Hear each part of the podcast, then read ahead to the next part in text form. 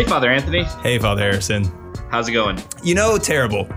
Why's that? I was gonna like do this whole bit where we just kind of begin our podcast by talking about what we normally talk about, something about the parish life, something that's really interesting to people. But I'm just very irritated because I am surrounded by lay people, and they're uppity too. and wait, wait, and not just lay people, canon lawyers. Canon Wow. lawyers too. So Wow. the amount of just disrespect I have been shown in the few minutes I've been hanging out with this guy, I am uh, I'm uh, offended, appalled. But uh, we said we're going to do this podcast, and I'm in DC. So uh, welcome to what are we going to call this? Hey everybody, welcome to. Oh wait, no, you go, you go. Yeah, welcome to No, wel- welcome. hey everybody. no, it's fine, dude. Yeah, It's- yeah. I mean, excuse me, it's fine, Reverend. We gotta get our stuff together. Welcome to Clerically Speaking and CNA. Editor's Desk, the Editor's podcast Desk. that brings you moderately decent Catholic conversation each week. the okayest clerical conversation. There Yeah. you go. so, if you're listening on the feed and you're confused, don't be confused. Let's lay it out. So, basically, we're doing a combination uh, podcast with the guys from CNA. They have this wonderful podcast called uh, Editor's Desk. It's one of Father Harrison and I's favorite podcasts. And uh, we're big fans of these guys. So the first half of our podcast extravaganza is here on the Clerically Speaking feed that you all know and love. And the second half will be on the Editor's Desk feed. And we'll plug that at the end of this half so you know where to look for and subscribe to them because they're pretty entertaining. They are. We are. I mean, th- thank you. That's really Yeah. kind. Yeah. I just, I have a small worry. What's your worry, Father Harrison? We've been having way too much laity lately. We've been having way too many guests. Way too Wow, many we can It's go. like we can go. people, people are not hearing our voices enough anymore. It's true. It's that's what the people want. But speaking of voices that aren't ours, Ed, say hello to the people of Clerically Speaking. Uh, are we going to have the bumper music, the clerically speaking bumper music? Because if so, I'm so incredibly excited. To Yeah, be yeah, this yeah. So it'll course, be it'll of be course, yeah, playing. How does it go? I don't know. I don't no, remember. it's like an R and B. Yeah. Oh So- yeah. Oh yeah. It's like. Yeah. Okay, that that right there has that. I, I feel like I've achieved some level of Catholic cultural credibility. So are we now. supposed? Do we say our names? Yes, yes, you guys should actually introduce yourselves. But it's my podcast. Why would I Wait, introduce this is a crossover. This is like. This is like you. Uh, if you're if you're an old millennial like me, then you Mm-hmm. remember when um, Urkel and Urkel went to the Full House house. I think he was. I think he turned out to be Kimmy Gibbler's husband or cousin rather, and uh, and there was a cross a Full House Urkel Someone give me the crossover bell. episode. Ed, do you remember that? I remember that. Yeah, I Har- do remember Father that, Harrison, yes. you're an old millennial.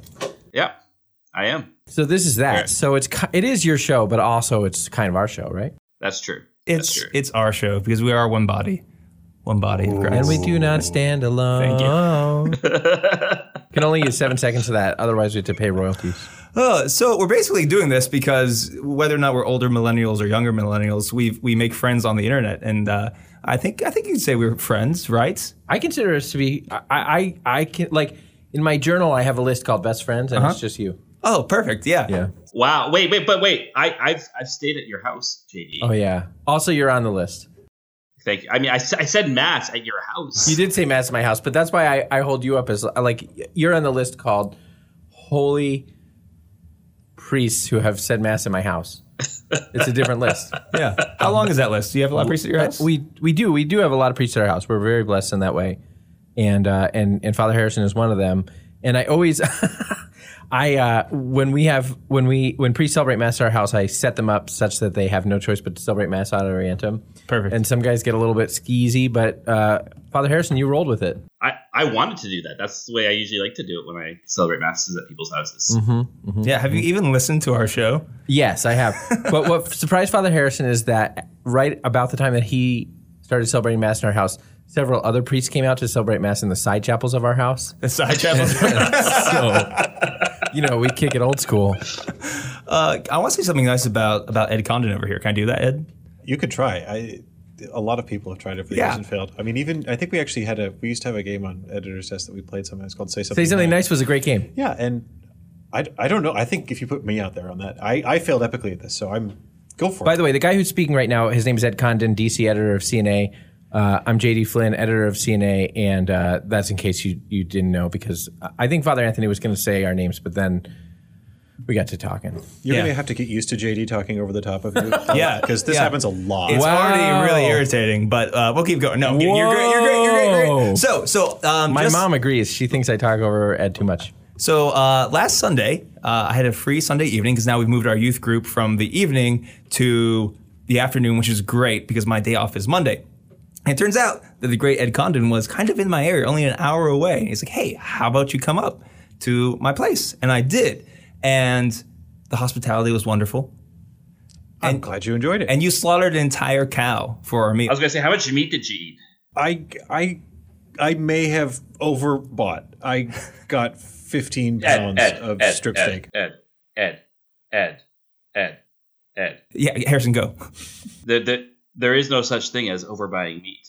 Well, I would agree with you. Um, but yeah, I got a I got a 15 pound strip loin and butchered it into you know roughly three inch thick steaks, and Amazing. I, I thought it worked really well. Uh, you know, I don't know if it was the company, but Father Anthony seemed to lose his appetite, which So is a shame. here's the thing I want to share this because the only way lay people know how to show their priests love is to feed them, right? There's no other way. It has not entered the mind of the church for thousands of years how to show love for your priests other than to feed them copious amounts of food. I'll also give him booze. All right, exactly. So, And friendship. You remember that list that I put you on? right, yeah, the friendship list. So they write your name in their diaries, which is totally normal and fine, and they give you food and they give you drink, right? But here's the thing. Here's the thing. Anybody who knows me knows that I have the stomach of a little hummingbird. That's all I can eat. I'm not a big eater, and so really, usually going to somebody's house causes me a lot of stress because they'll be like, "Oh, here, have this beautiful salad that we made and prepared from our garden." And it's like I never eat salad, and then I do my best, and then I feel kind of sick, so I never eat that. Or like, here, you have all this food, and I feel terrible, and they think I hate them, and I don't hate them. I love them. I'm just an awkward human being. But Ed, even though he had bought all this food and everything, was very gracious. Never once harassed me for my lack of appetite. I felt it was great. I felt right at home. So thank you, Ed. Let me ask you this: Are there people who do harass you if you don't eat their food? Like, No, no, no. They, Have you have you met Filipinos? yes, but I try not to Father, make father, racial, eat, eat. Racial full, no, no, generalizations. Father, eat. Eat, and then they then they'll say, "Oh, you're getting fat, father." I'm like, "Yes, because you keep on feeding me food." yeah. Oh, normally, normally the, the Anglo's just do, say weird passive aggressive stuff to you, like, "Oh, are you not are you not feeling well? Oh, did I do something wrong?" And I was like, "No, I'm, I'm really sorry. I just I, my stomach is a fool. I you really are going against your own brand here because for a man who runs a podcast about fast food, Mm-hmm. I I feel like the the expectation the cultural in the cultural zeitgeist, Yes. Father Anthony is is a guy who thinks of the stomach. Yeah, yeah, yeah. So uh, I don't know if our listeners know about this, Father Harrison, but I do another podcast on the side, which is my pride and joy, the Spicy Nugs podcast, where two priests and a dad are serving up the hottest takes and the frostiest shakes, reviewing Wendy's items once a month. And uh, so we talk about fast food. But I've mentioned, I've mentioned my my inability to eat a lot of fast food. For example, in that episode, the great Father Dan, last name redacted, said he could probably eat 40 chicken nuggets if he if he needed to, plus. yeah, two twenty pieces. Yeah. Yeah, but that's that's like second breakfast. Right. So I'm like, I'm not that guy. Yeah. And our other um, uh, Jake said he could easily eat 100, and I had to be there. Oh my gosh. You know, feeling the the death of my own masculinity as I spoke, saying like like if I was really hungry, maybe 20. So, speaking of Wendy's, can I bring up a, a gripe I have with Wendy's? If you dare. Oh, I ha- I have a gripe. I was driving down to Victoria last week to do some vocations work, to do a couple meetings, and I thought, hey, I don't have a Wendy's nearby because it's like at least an hour away. So I stopped at one of the ones on the way down to Victoria, and I said, I'll have ten spicy nugs, please. Good. Good so far. And you guess ordered what? that so Canadian. Guess what? They didn't have any. They didn't have any. They're supposed to have them everywhere. I don't know if like some I don't I I don't know what it's like in the rest of Canada, but at least that one Wendy's they didn't have any. I, I'm sorry, Father Harris. wasn't on the menu or anything. so they didn't even know of it. They pro they said that they've had people come in asking for them and they didn't have them, and I'm just like, this is. And then so I, I got a spicy chicken sandwich, and I gotta be honest, like I actually really like the Wendy's spicy chicken sandwich. That one that day just wasn't very good, and it might have been the the bitterness of my tears as I was eating it, not eating spicy Nugs. Yeah, that'll ruin the flavor. Bitter tears. hmm Ladies and Yeah. gentlemen, socialism in Canada. Yeah, there you go. Mhm. Yeah. Now, Father Harrison, let me ask you this: Can you get the the new and extremely controversial Popeyes chicken sandwich in Canada? Uh, if I'm near Popeyes, we have some Popeyes, but I'm not on Vancouver Island, so the I would have to go to like Vancouver or something like that for that. Yeah. Every time you tell me what you don't have on Vancouver Island, I feel like we're in that. Um, what's that Hallmark Channel show about Canada where the girl is a, the lady is a teacher and uh, uh, out in Western Canada? Dr. Quinn Medicine Woman. No, it's like that, but it's about Canada. She comes from a rich family, and uh, she falls in love with the cop, who's a Mountie. See, Father Harrison doesn't watch TV. He only reads I don't Ratzinger. actually That's how he spends TV, all his yeah. time. Exactly. Yeah. You so oh okay, I was- okay so I know about this show because I have a wife and I forget that I'm in the comedy of clerics and Ed's I have a wife, you have a wife. wife but she she makes you watch slightly different that kind of show than my wife does. Uh, yeah, my wife, so far as she permits television at all, it's basically constant episodes of The West Wing on loop, Right. or occasionally the original BBC adaptations of Jane Austen novels. Yeah, so those are fine, but that Canada show where the teacher marries the cop, I don't know the name of it. You should check it out. I bet our lady listeners know about it. I'm certain of it. You know who probably wouldn't have watched a lot of TV, probably could have eaten a lot of chicken nuggets? Thomas Who? Aquinas. Thomas Aquinas. It's time for the Summa Tweetologica. Wow, How about that transition? that was beautiful. That's We're with really Buzz good here. for us. I don't know. You guys, you claim you listen to our podcast, and Yeah. I, I, I wouldn't hold it against you if you didn't really, and you were just saying that to be sweet. I would. I mean, these are our friends. This One is of my the- best friend. One of the I actually, I actually do listen. Yes. Well, one of the problems then you know that we have in our on editor's desk is I'm constantly trying to bring some semblance of professionalism to our transitions, and JD jumps up and down on them, and it, it drives me nuts. So oh. thank you, Father Anthony, for getting that under the radar. yeah, it's Oh pretty wow! good. I see. I, I Ed, I have never noticed you transitioning from a point that you're belaboring into a different point that you wish to belabor. I've never seen that happen. The Summa Theologica was Thomas Aquinas' summary of theology. The Summa Tweetologica is our summary of things we found interesting on Twitter. Now, Father Harrison, we have a little bit of a technical difficulty with this because you are talking Oh. to us via my phone, which has my Twitter account on it. So I'm going to let you, or actually, Okay. how about this? One of you guys can pick tweets that I will comment on. I'm woefully unprepared for this. Are you ready yet? I have a tweet. Okay, go for it. Um, so this is, I mean, I know you guys tend to do more uh, churchy related stuff when you're doing tweets, but we were looking at the news this week, and the thing that caught my eye is obviously we've had another round of shootings, which is extremely depressing.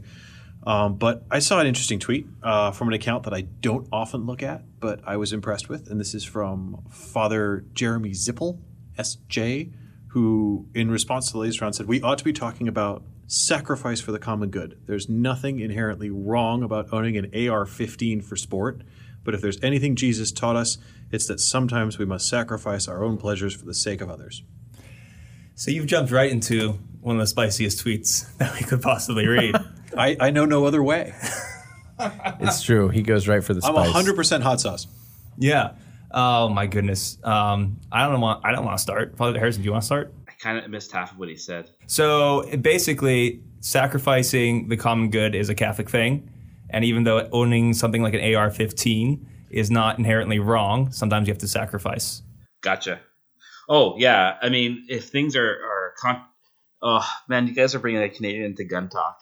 Uh, um, it's Because you, You guys brought- don't have guns. You just like throw. We do uh, have guns. beavers It's at just people? you Is that know we don't do? go around Like you've got like a shootings. the Mounties have like a whole like Uh, utility belt of just live beavers, rabid well, ones. They actually, throw. it's actually moose antlers that they throw Oh. at people. See, I get confused. You brought an antler to a gunfight, son. Have you seen moose antlers? They might beat you up. No, I'd be ter- if someone came at me with a moose antler, I would legit be terrified. Uh, no, Yeah. I'm sorry. I'm jumping in here. There is no way a moose is intimidating. You were, you were talking about basically a cow on spindly a moose legs with a pair of Wrong. You oven have not seen for a ears. moose. Wrong. A moose is really moose. scary. And did you know that I could kill a moose with a rolled up newspaper. You guys have No, you can't. No, you can't. You can't. A That's moose- American ig- i- uh, a ignorance moose right can there. roll your car over with its horn things. And did you know that Maybe both, your car, man. both the women and the men eh, mooses have have the horn things, a- antlers? Did you know that? You you want me to take your your word as law on moose, like lore, and you're calling them the moose horn things? I, I I live in Colorado, which has mooses in it, and I've been to I've been to Maine, which is a big time moose place. And uh, you're from England, which has something called the stag, and I think it's mythical and white, and the queen hunts it. That's everything that you have is one mythical white queen hunting animal. Wait, the queen hunting? No, hunt, hunt queen hunted. Queen hunted. Yes. Uh okay. Okay. Well, after all that moose talk, I, I just think I think um, I, I, I think I would agree with the Jesuit there that sometimes you have to sacrifice a lesser a good cleric for a A lesser good first. for greater good. All right, can I go on this one? yeah, then? please, Yeah, please. sure. All right. So Yeah. what I liked about this is Um, you every time we have one of these really really depressing and traumatic experiences of mass shootings, everyone jumps up and says we need to talk about gun control. Now, nobody wants there to be more shootings. Everyone wants to be fewer shootings. People tend to have hot takes on gun control one way or another, and basically say one of two things. Either they say we need to try anything, regardless of whether or not we know it's going to work. Other people say we should only try things that are going to work. And there's a lot of debate over whether these proposals for gun control uh, could have an effect on these sorts of events. But what I really liked about this tweet was he said, look, we're not saying people who own guns are doing something wrong. Because a lot Right. of times that's what this argument is reduced to is people saying, well, if you own a, an AR-15, for example, you must somehow have either malintent or some sort of bad. You must be maladjusted somehow. You're the you- kind of person we don't want to associate with. Exactly. And at the same time, there's a lot of pushback to any kind of gun control saying, it's my right. You can't touch my rights. And what I liked about this is it really cuts through a political conversation with the Catholic perspective, which is to say that we have, a, at least in the United States, a very, very finely developed understanding of individual rights. And this overlays it with what is a more important Catholic principle, which is the common good. Because in the end, Exactly. everything in the Catholic perspective is not about the individual, it's about the church, the group, the body of Christ. That God doesn't save us as individuals, He calls us to save us as a people, as a church. Yeah. Yeah, I agree. But the problem with that is the um, most a lot of American Catholics' first religious passion is for politics and not for the Catholic faith. So it's very difficult for them to uh, subvert their political ideas for, for Catholic ideas. Now, I will say, like uh, the gun owners that I know are some of the best people I know who understand how these tools work and how they shouldn't work. Are uh, very safe about those things. So I definitely agree that, like, yeah, a lot of times, like gun owners aren't bad. I have a lever action rifle. I go shooting because it's fun, and so I, I have nothing against guns personally. Uh, and I think your commentary was excellent on that. Uh, the one thing that's more difficult to talk about and more difficult to pin down is this deep spiritual sickness that seems to be in our country. And that's not something you can fix with just a few laws. Now, that's not saying that you shouldn't do the things that you can do legislatively. But I think there's also a deeper issue underneath that, which you can't resolve on Twitter or even via a podcast. But there's something else really weird going on in our country. But I think that's I think that's one of the things that uh, very nice about Father Jeremy's tweet, which is that um, the common good, uh, concerning ourselves with the common good is a kind of application of our of our vocation to, to charity, right? I mean, um, uh, our our democratic experiment is really a species of friendship, and um, and the the spiritual sickness that you point out, I think, goes part and parcel with the sort of politicization of our faith that is constantly sort of looking at all things through um, a political lens and a lens that, um, when so focused on my rights, ultimately becomes so focused on myself. But um, far better, and I think this is, you know, when St. Paul talks about being transformed by the renewal of our mind, I think for Americans, for those of us who are conditioned by by democracy, uh, a big part of that is going from um, my sort of seeing myself as an individual, being transformed from seeing myself as an individual and um, and, and being concerned with my rights and my freedoms um, starting to see myself um, as a part of something bigger. And that's easier in my family. We were talking before, uh, not you, Father Harrison, because you were in Canada, but we were talking before about how um, I, I I like to smoke cigarettes, but I don't smoke cigarettes because my wife doesn't like them. Right? Well, that's a kind of that's it's not it's not a super generous self sacrifice, but it's a it's a it's a kind of love that sees myself and my desires sort of um, ordered to the the goods of my family and the needs of my family. And that's how we have to think about these political questions too, because otherwise we'll just get so bogged down by everybody asserting their rights at one another. Can I add just one more pastoral point, and then we can uh, find another tweet? I think this is something that I that I have to practice myself as well.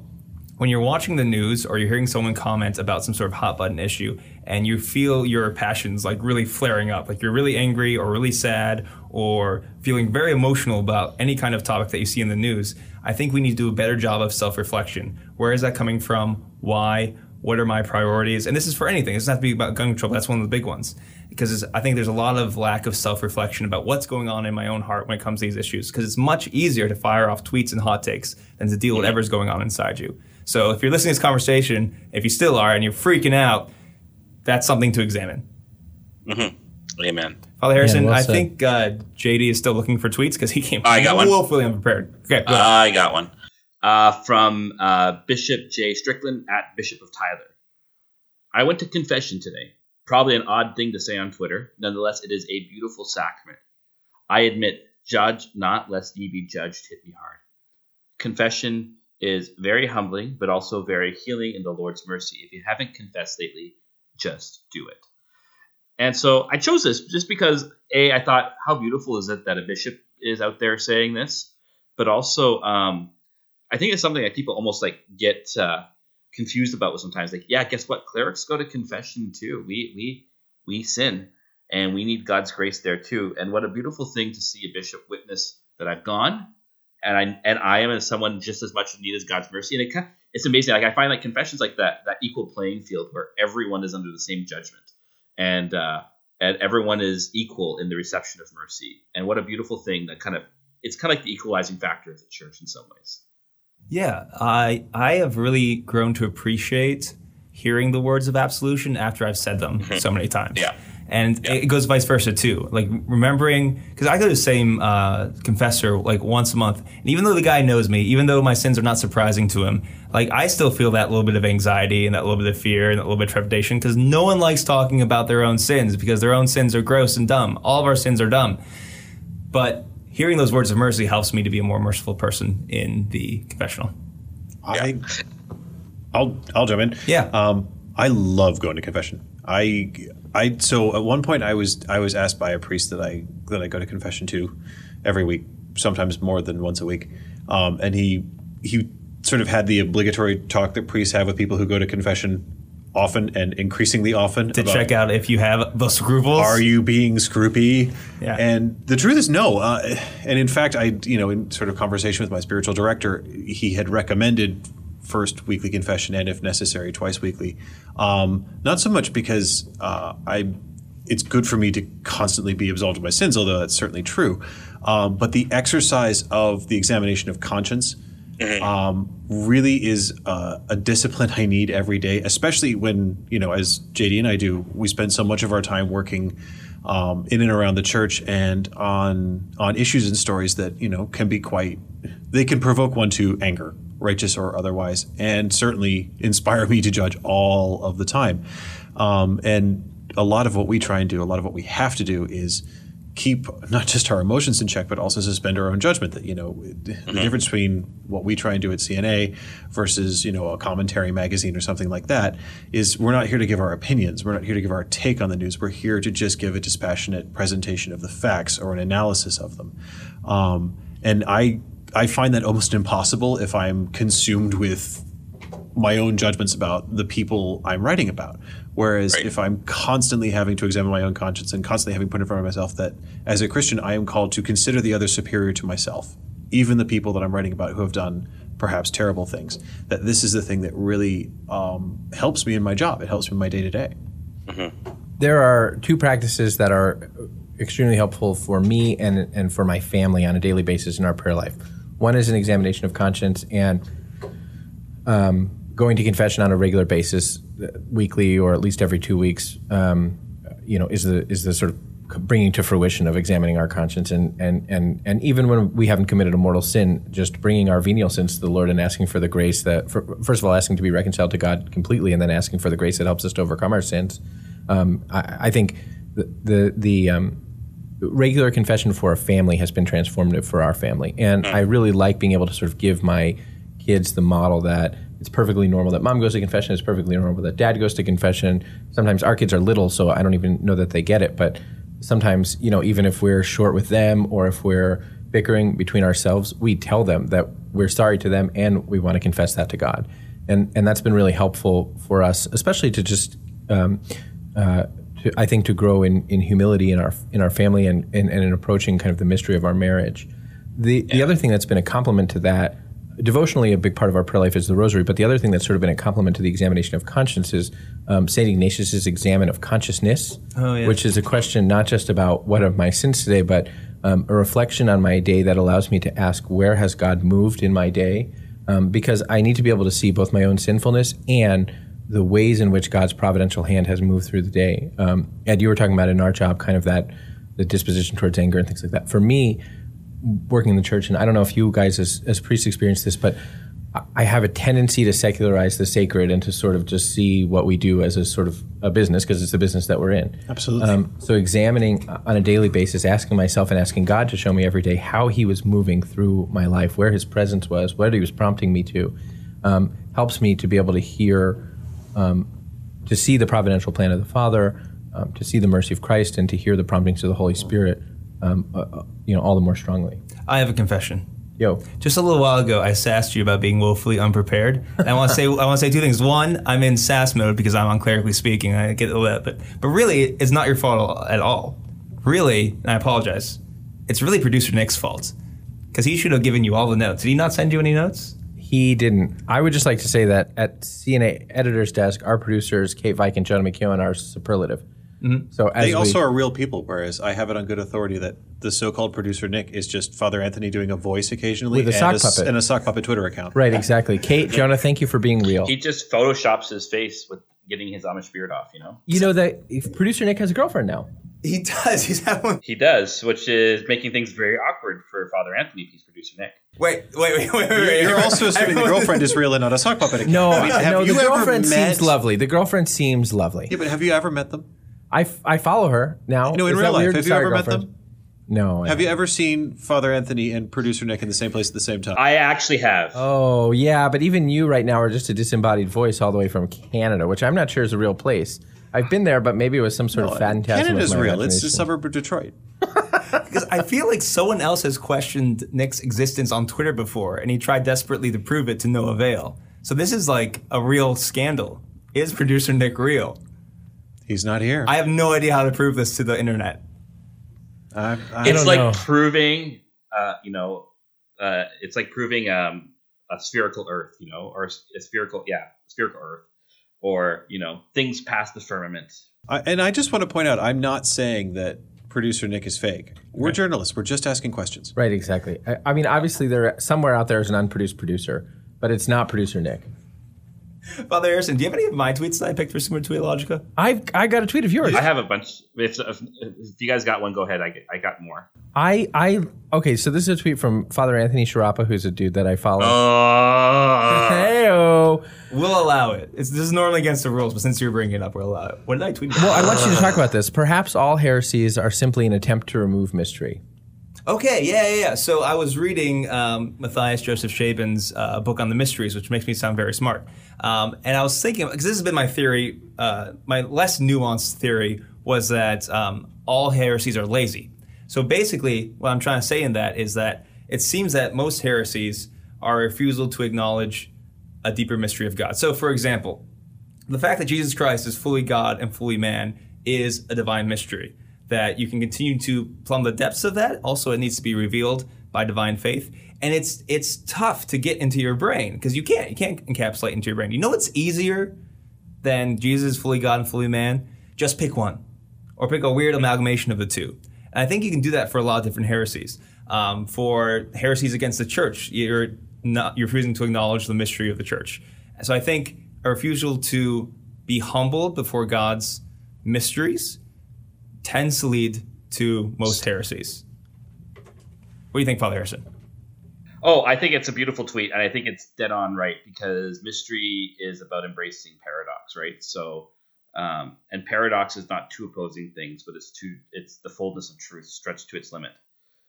Um, so uh, when you're trying to, every heresy is is trying to say, I want to be able to rationally comprehend God, and that is the most hubris thing one can say. Um, it, it, it's because if God is God, he cannot be comprehended. The faith has to have an element of mystery to it. Otherwise, it's not faith, and otherwise, and otherwise, God's not God. Uh, so mystery is huge, and and yeah, so every heresy will want to destroy mystery. Did that work? Do you buy that? Yeah, I can dig it. Cool. You guys are a lot smarter than me. Uh, I, No, think, I there's- think we have different areas of expertise. As to be fair, because sometimes I listen to you guys like rattle off canons and stuff, and I'm like, oh, I don't know anything. I also was This is. I think I've told this story on uh, CNA Editor's Desk before, but I, I keep saying the name like sort of like I want to get it in people's mind. But I, I think I've told this story on Editor's Desk before. But uh, the dean of Canon Law School, when I was there, uh, Monsignor Brian Ferme, really great guy, brilliant canonist, brilliant in many many ways. But on the first day, sort of like freshman orientation for canon law school, he uh, he sat down our class and he said, uh, "Now listen, if any of you were as smart as you think you are." You would be theo- in theology right now instead of in canon law. So he made clear to us where we belong. So what you're saying, because I'm doing a doctorate in theology, is that I'm smarter than you guys. no, no, I'm saying you're in a well. Yeah, I think You've it's got- what you you're got saying. me.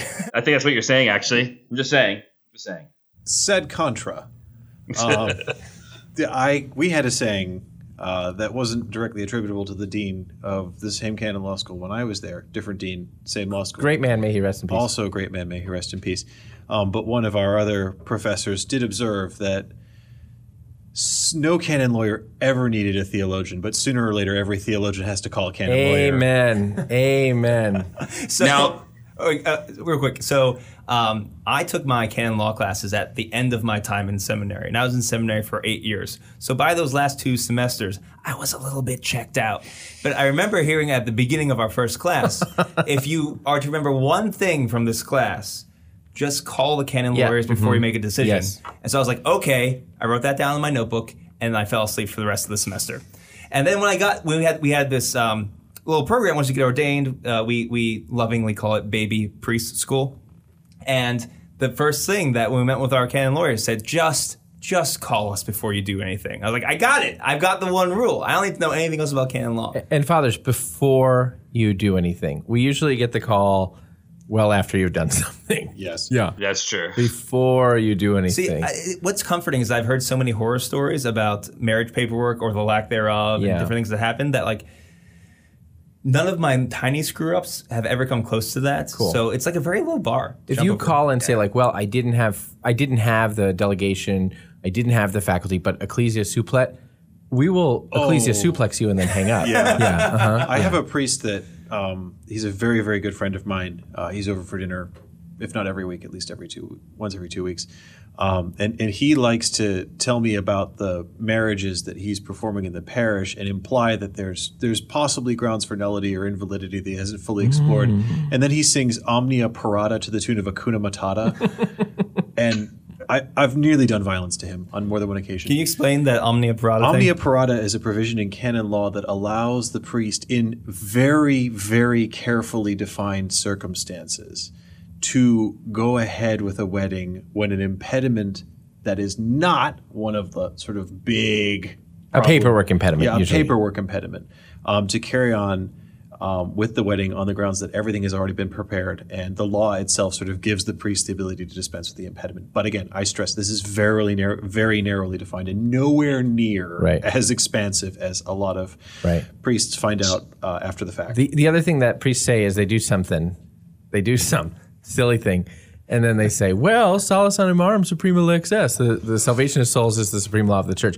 as a sort of a justification. But fathers, that means follow the law, and you will serve the salvation of souls. So Ed just about lost his Yeah, he mind when really you did. said that. You really touched some nerves. I have I have like a canned rant on the on the misapplication of the of Oh, the yeah, yeah, yeah. maxim salus It's- animarum it's- suprema lex. Woefully misunderstood. Yeah, but which uh, is- Now, speaking of canon law, canon law 536 speaks about the necessity or non-necessity of having a parish of a pastoral council. Well, why don't we go into that with pastoral council?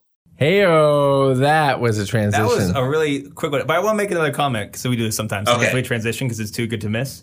But I think something actually happens. This is with parish priests is that so often, uh, especially when parish priests are like the only priests in their parish, there's not a lot of contact with other parishes or the diocese as a whole. I think it, it can get you can get easily into a mindset where kind of everything I say goes already, and I'm the one who's running this thing. So I think that kind of can leak into these more technical things. Totally. I think I totally empathize. I mean, we're kind of going, you know, being we're razzing because it's because it's this podcast, clerically speaking. But uh, no, I have a lot of empathy for priests who have to remember the minutia of all these little things when it's not their main sort of con- their main concern. Genuinely is, um, you know, the salvation of souls and pastoral care, and these things are relevant to that. But um, of course, it can be tricky to remember that. So if you've already done the thing that you shouldn't have done, call us and we'll try and fix it. Yeah. Yeah. So uh, pastoral council is the best bumper we have. I don't know if you guys have heard it. I love it. Yeah, it's awesome. I love it. Sweet.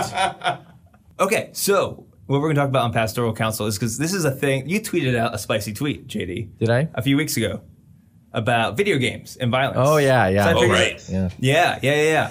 Yeah. Uh, so you there's this game. I think I forget what it's called. I know uh, it was a Hot Shot or something. Yeah, it's somewhat immaterial to the It's, point. it's yeah, a yeah. It was first-person first-person shooter game.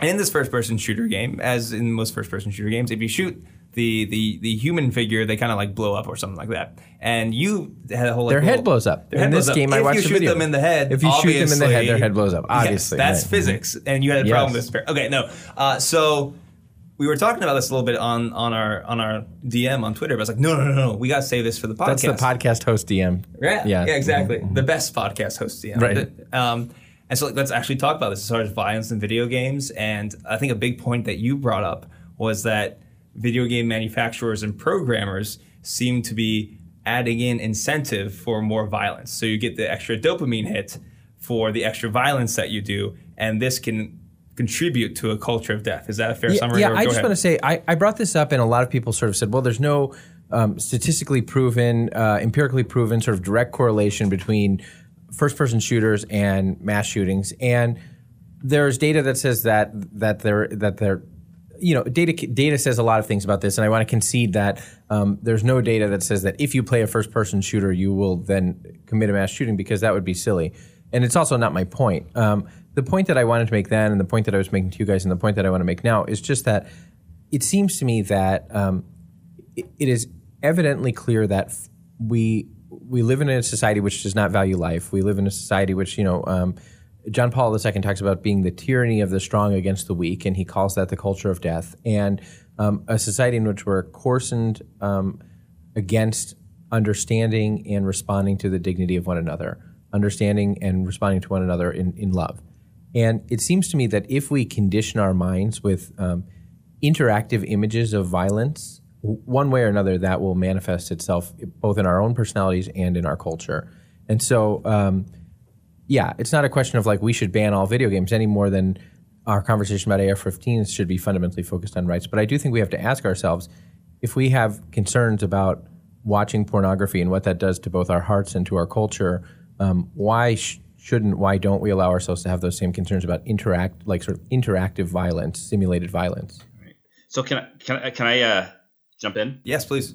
Uh, I want to go a little Rene Girard with that because I think I think Because JD's of course you do, Yes, you Harrison, do. Father Harrison. Go ahead. What? Yeah, I just I like Rene Girard. He's got a point here, right? This mimetic nature of man, right? That man is by nature imitates. This is what mimesis means. That we are imitators by nature, right? This is what children do. They imitate their parents, etc.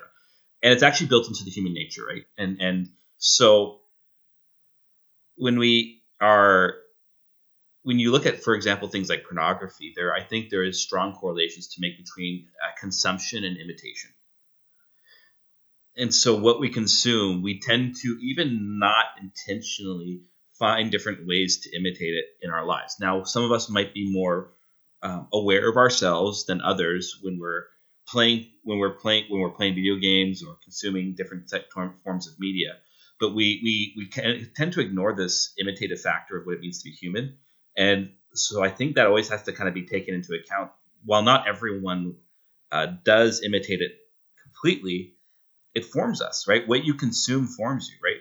Marshall McLuhan um, is uh, one of the great theorists of communications, a Canadian, by the way, and and this is his was one of his points, right? That what you cons- the media is the message, and so what you consume, uh, the the the form even can form us and how we act, and so I think the discussion there there's an intuition that I think gets exaggerated by people, like oh, violence begets real violence, and, and so therefore it's all like that. I think that there's an exaggeration because obviously most people who are playing violent video games aren't going out with mass shootings, etc. But there is something to be said about what we consume forms how we act and our and and, and um, yeah forms how we act out in the world. So there's a problem with uh, both of the things that you guys just said because it sounded really intelligent and well thought out and accurate. But uh, the problem with this, and I'm just going to destroy both of your arguments right now, so just get ready for it. Neither of you are gamers, are you? Nor have we committed mass acts of violence. I've pl- I've played video games. I just find them boring. Don't even you've played I- video games before, but one, you're not very good at them. Two, Father Harrison, you're not a gamer, right? I used to be. See, I don't believe you. What games did you play? Oh, I played. I, I worked at a freaking video arcade for three years. Did you play Canadian football games? oh my gosh, No, the Canadian technical. CFL, the CFL sucks. CNFL Uh, or no, something? I play. I I played all the fighting games at the arcade. I played first person shooters when I was a teenager. I was playing GoldenEye all the time. Uh, Only in Canada do they still have video arcades. Are that far behind? no, that's gone now. That was way back. That was like 15 years ago. Um, but I, I mean, I just, I've over time, I've just find them increasingly boring and banal. For what it's worth, I went to a Dave and Buster's like two weekends ago for a six year old's birthday party. I, I have a six year old, so it wasn't weird that I went to a six year old's birthday party. Right. Just to be super clear about that. And I also played a lot of video games at that. So would that make me a gamer? I mean, I don't Not want at to all. tag myself with that label, No, but no, no, no, no. So okay, I so played a lot of them. I, I'm bringing this kind of.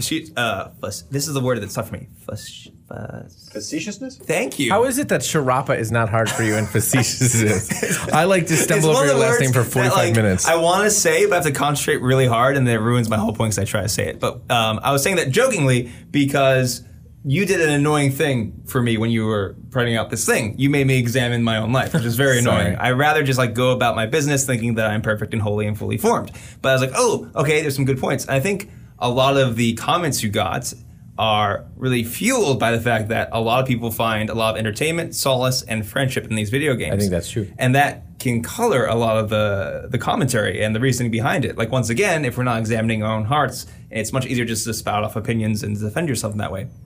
So it really got me thinking because I played a lot of shooter games growing up. Um, and I did see, you know, when I was playing, for example, Halo in high school and into the wee hours of the morning online, I think that did make me at least at very least an angrier person at the time. You were sleep deprived. Well, I mean, there's that too, and you know, uh, so I, I think that's kind of what's another issue that's within all this is that it's a big part of a lot of people's culture and lives. For example, Yeah. I still play um, with some good friends of mine a first-person shooter game. It's called Rainbow Six Siege, and it's basically a strategy game. It is a shooter, and there's different objectives, like either disarming a bomb or getting a, a, a hostage or a captive. But it's very, very strategy based. You can't just run around shooting, or else you'll make yourself look like a fool. And I played, well, I played that just yesterday. And so I was thinking about like what are my personal motivations in this? And for me, playing that game is one, it's the the strategy and the reward of just winning and seeing if my strategies work or if they don't work. It's the communication and joking around with my friends when I play with them online, which is I think I think it's always good to play with people you know in video games. Uh, I've played a lot of like just single player games. I think too much of that isn't good. I've noticed that in my life, but I think that's something that's going on as well. Like, what are my motivations? What I, what am I getting a, re- a reward from or not? Yeah, I think I think that's true, and I think it's I think a lot of us have grown up playing video games or being around video games, and we accept them as a part of the culture. But at the same time, we have to ask ourselves about our motivations. But I think it's good that you're doing. I think we also have to ask ourselves just objectively, what am I seeing or participating in? Like when I press a button and um, a consequence of my pressing a button is that um, someone's head got blown up or a bullet went through someone's heart, and then I got you know points for that. And the way the video game is programmed, like I got a little dopamine rush in my brain because I killed someone. Just like when I when I say that out loud, do I feel good about it? And I hate to No, be when that you guy. put it that way, right? But here's the thing. Here's the thing. So like, uh, just um, and uh, uh, Ed, I'm gonna let you speak in a second. Uh, but it's like Wow, talk about clericalism. right, right, right. I will No, allow you to speak when I'm gonna let you Father finish. Anthony Listen, I'm gonna let you finish, Father Anthony. But Father Anthony very sweetly noticed that I was here. Normally, JD, you know, whoa, 15 minutes. whoa, you're you're. I just want to point out that Ed's mom thinks that he talks too much, and my mom thinks that I talk too much, and those are our two listeners. No, that's not true. So- My mother doesn't think I talk too much. My mother just thinks you're more mature than me. So, for example, in this game, just because it's the most recent game I played, you do get more points if you do a headshot. Yeah. And for me, the reward is like I did the right thing. I did the skill thing to do. Like I, I aimed at the target and I won. I do think there are certain games where it's like, for example, I mean, the one that's always uh, talked about when we talk about video game violence is Mortal Kombat. And the whole Finish him. The whole hallmark of that game is you get rewarded by increasing amounts of violence. Uh, so I think there's definitely a line to draw somewhere, but I don't think there's anywhere in my brain that's like I'm happy I killed a virtual person. No, I don't Right? think that. There, no, I don't think that there. I, I trust that there isn't. I, I trust that there isn't. I think you know, for me, and I realize I'm kind of a hardliner on this, but for me, it's another question of like, um, ought I, in deference to the common good, ask, is this is just is this objectively the kind of thing that I should be putting into my own mind and heart, even if I don't think it's influencing me, because I recognize that it might influence other people, and people will come to different conclusions about that. That's fine. I listened to a podcast today on a, I was on a plane and I listened to a podcast about um, a virtual reality sex helmet, uh, porn, virtual reality porn, and uh, Oh God. yeah, and it- it's horrible, right? I mean, and this thing was like graphically. This podcast was describing for for it wasn't just like describing it. as, like, wait a minute. slow- What kind of podcast is this? yeah, right. This podcast, thanks, fellas. This podcast was describing what the experience of this virtual, like what the encounter that this virtual reality porn thing depicted, and it was essentially like the experience of simulated sex, and it was talking about how that routes into the brain and the dopamine things. But the virtual reality pornography people learned how to do what they're doing from video game people and from the way that um, our neurology is impacted by our video games. And so, by the way, to the social media people who learn how, who have learned how to make us addicted to our phones, and and the four of us, I think, to varying degrees, like know what it is to look at our phones too much. And know that there's somebody out there is making money because we're the product, and uh, and so I guess all I would say is I'm, I'm a bit of a hardliner about this, and I, I have tons of planks in my own eye. I get that. I just think we have largely accepted that video games of shooting people are a form of recreation, and it's and I think for most of us it's unexamined. And and Father Anthony, you're explaining that it's examined for you, and I trust your examination of conscience, et cetera. But I think all of us could benefit from just asking ourselves about the whys and whats of that. Okay, but why is it helpful or um, appropriate to discuss it in a vacuum? Like, I, this is the thing that I always run up against. Like, I'm willing to take, I- I'm willing to take as read that video games are developed with particular um, neurological responses involved. That you know, it's it's based on a, a premise that people will respond to external stimuli in a particular way, and it will drive users basically. And and I get that, but the same is also true of every medium that we consume. The same is true of movies and television. The same is true of books. The same is true of Sure. paintings. So I, I've got no problem accepting everything you're saying about you know whether it's what Father Harris was saying about you know human beings are inherently mimetic. That you know what you're saying about um, there's you know there's a there's a problem to an unexplored or un, or unasked question about you know why are we calling this entertainment? What are we doing here? But I, I just don't feel like it's it makes sense to look at this in a box. And I think that's the real reason why it goes unexamined is because there's no way of isolating a conversation about violence in video games without saying, okay, but you know, who doesn't go to a movie where, you know, I don't know what, a James uh, James Bond film or a Jason Bourne film or an, a Marvel film where it's basically the entire film was a way of dressing up in Technicolor some guy in spandex beating seven bells out of someone. Right. It's it's the same principle. Same thing with you know so-called prestige television, which is really just sharp dialogue in between um, shots of people's butts and nipples. I don't know if we're allowed to say either butts or nipples on either of these podcasts, we've, but we've said it before on ours. I, I- think maybe Kate bleeps I- it out, but we're st- I think we're still on clerically speaking. I don't know. Yeah, Um, and I, it's it's fine. It's fine. It's fine, but no, you, you, you see my point is that I, I'm Yes. I'm cool with that. But you know, yes, fine. You're rewriting the neural pathways and you're redefining what it is you you take pleasure from subconsciously. Even if you're saying, if I point at this pixel and pull the trigger and simulate blowing a person, an alien, uh, whatever's head up, that's bad. Okay, but frankly, the same logic applies to the little lady who's buying a bodice ripper in the discount aisle of the supermarket. I don't know what a bodice ripper is. It's a kind of pulp. Uh, Oh, a romance novel, Pulp a romance novel. With you know, they always have uh, you know weird covers of you know guys usually in frilly shirts, but not wearing them mostly, Yeah. and they're you know uh, I'm given to understand that they tend to involve some pretty spicy. I'm picking up what you're throwing down. Yeah. For, for for those of you who are who listen to clerically speaking but don't listen to CNA editors desk, Ed is kind of English. He grew up in England, and so he says things like bodice ripper that you can't be expected to know unless you're also from England. I didn't Um, say Milton. Well, by the way, I'm also British too, so actually half this podcast is British. that's right. Yeah, that's true. But half this podcast is the U.S. freaking A baby. So Thank you. yeah. That's so refreshing to hear. I can't even tell you. I'm just like this lone soldier, like carrying this American flag. Let's just remember that you know Saint Augustine of Canterbury evangelized the Britons, and what great saints evangelized North America. Let's just be honest here. yeah. I, I'm going to pick you up on that one, Harrison. Uh, that's that's not. Excuse me, Father Harrison.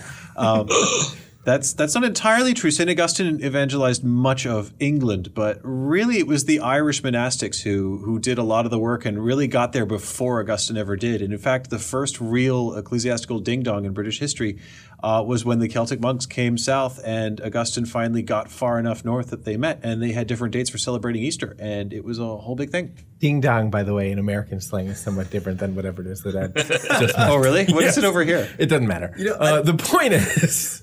Oh, I'm fascinated the, uh, now. Wait, can I Google uh, that? No, no, no. The uh, not on your work computer at least. The point I'm is. googling uh, now. What is a ding dong? Oh my gosh! Does it matter I this think- is This is what happens when you bring lay people on to a podcast that's usually run by We've dirtied Chase it up. And dirtied now it up. All of a sudden, wait, but uh, you were bringing something about movies, which I think is fascinating about violence in movies.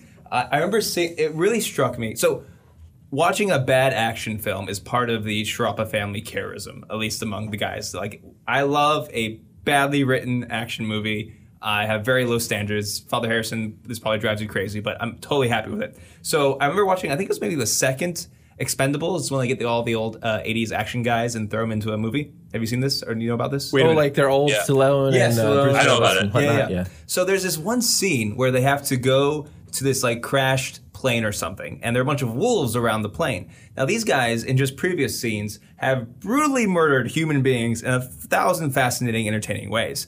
But when they approach these wolves, Sylvester Stallone fires a gun into the air, and I was like, my goodness, they never show shooting a dog on any kind of movie or TV thing. Oh no, you can't do that. I'll tell you another thing that's completely messed up about television, and you can you can see this on, and certainly this is true in British prestige dramas, and I think it's true over here too, where they will have like incredible violence of you know literally someone shooting someone in the face, for example. But when that same character gets in the car, he'll always buckle his seatbelt because you can't have someone driving around without a seatbelt. I mean, they can be leaning out of the window firing a gun at people while they're doing it, but that's as long as they're wearing a seatbelt. Well, that's just reasonable. But I guess my point is not that I want to see a bunch of puppies get murdered on TV, not at all. But I think it maybe goes to the point of like the so being being so desensitized to human death, but so sensitive around these animals that we've bred to look more human-like and trained to act more human-like, and we call pets. I'm also very anti-pet. This is I, thing. I would totally buy a video game where instead of shooting people, you were shooting kittens. I would buy that. Oh man, we're going back to the Oh, kitten. man. Wow. I just want to say, Ed, with regard to your point, not about the kittens, but about the broader. Yeah, I think we have to examine our consciences with regard to the use of media. You're right, and you, the reason, part of the reason why you said prestige TV is because you know that um, I like to watch a lot of shows that are bad, and I, I No, no, no, no, no, I no, no. vid That angel was- them. no, no, no, that was bad parts, totally but- not a cheap shot at no, you no, at no, all. No, no, I no, swear. But, but I mean, it's true. I do. I like. I, you know, there are a lot of television shows that I watch that I ought not watch, and and so that's why I say I have planks in my eye.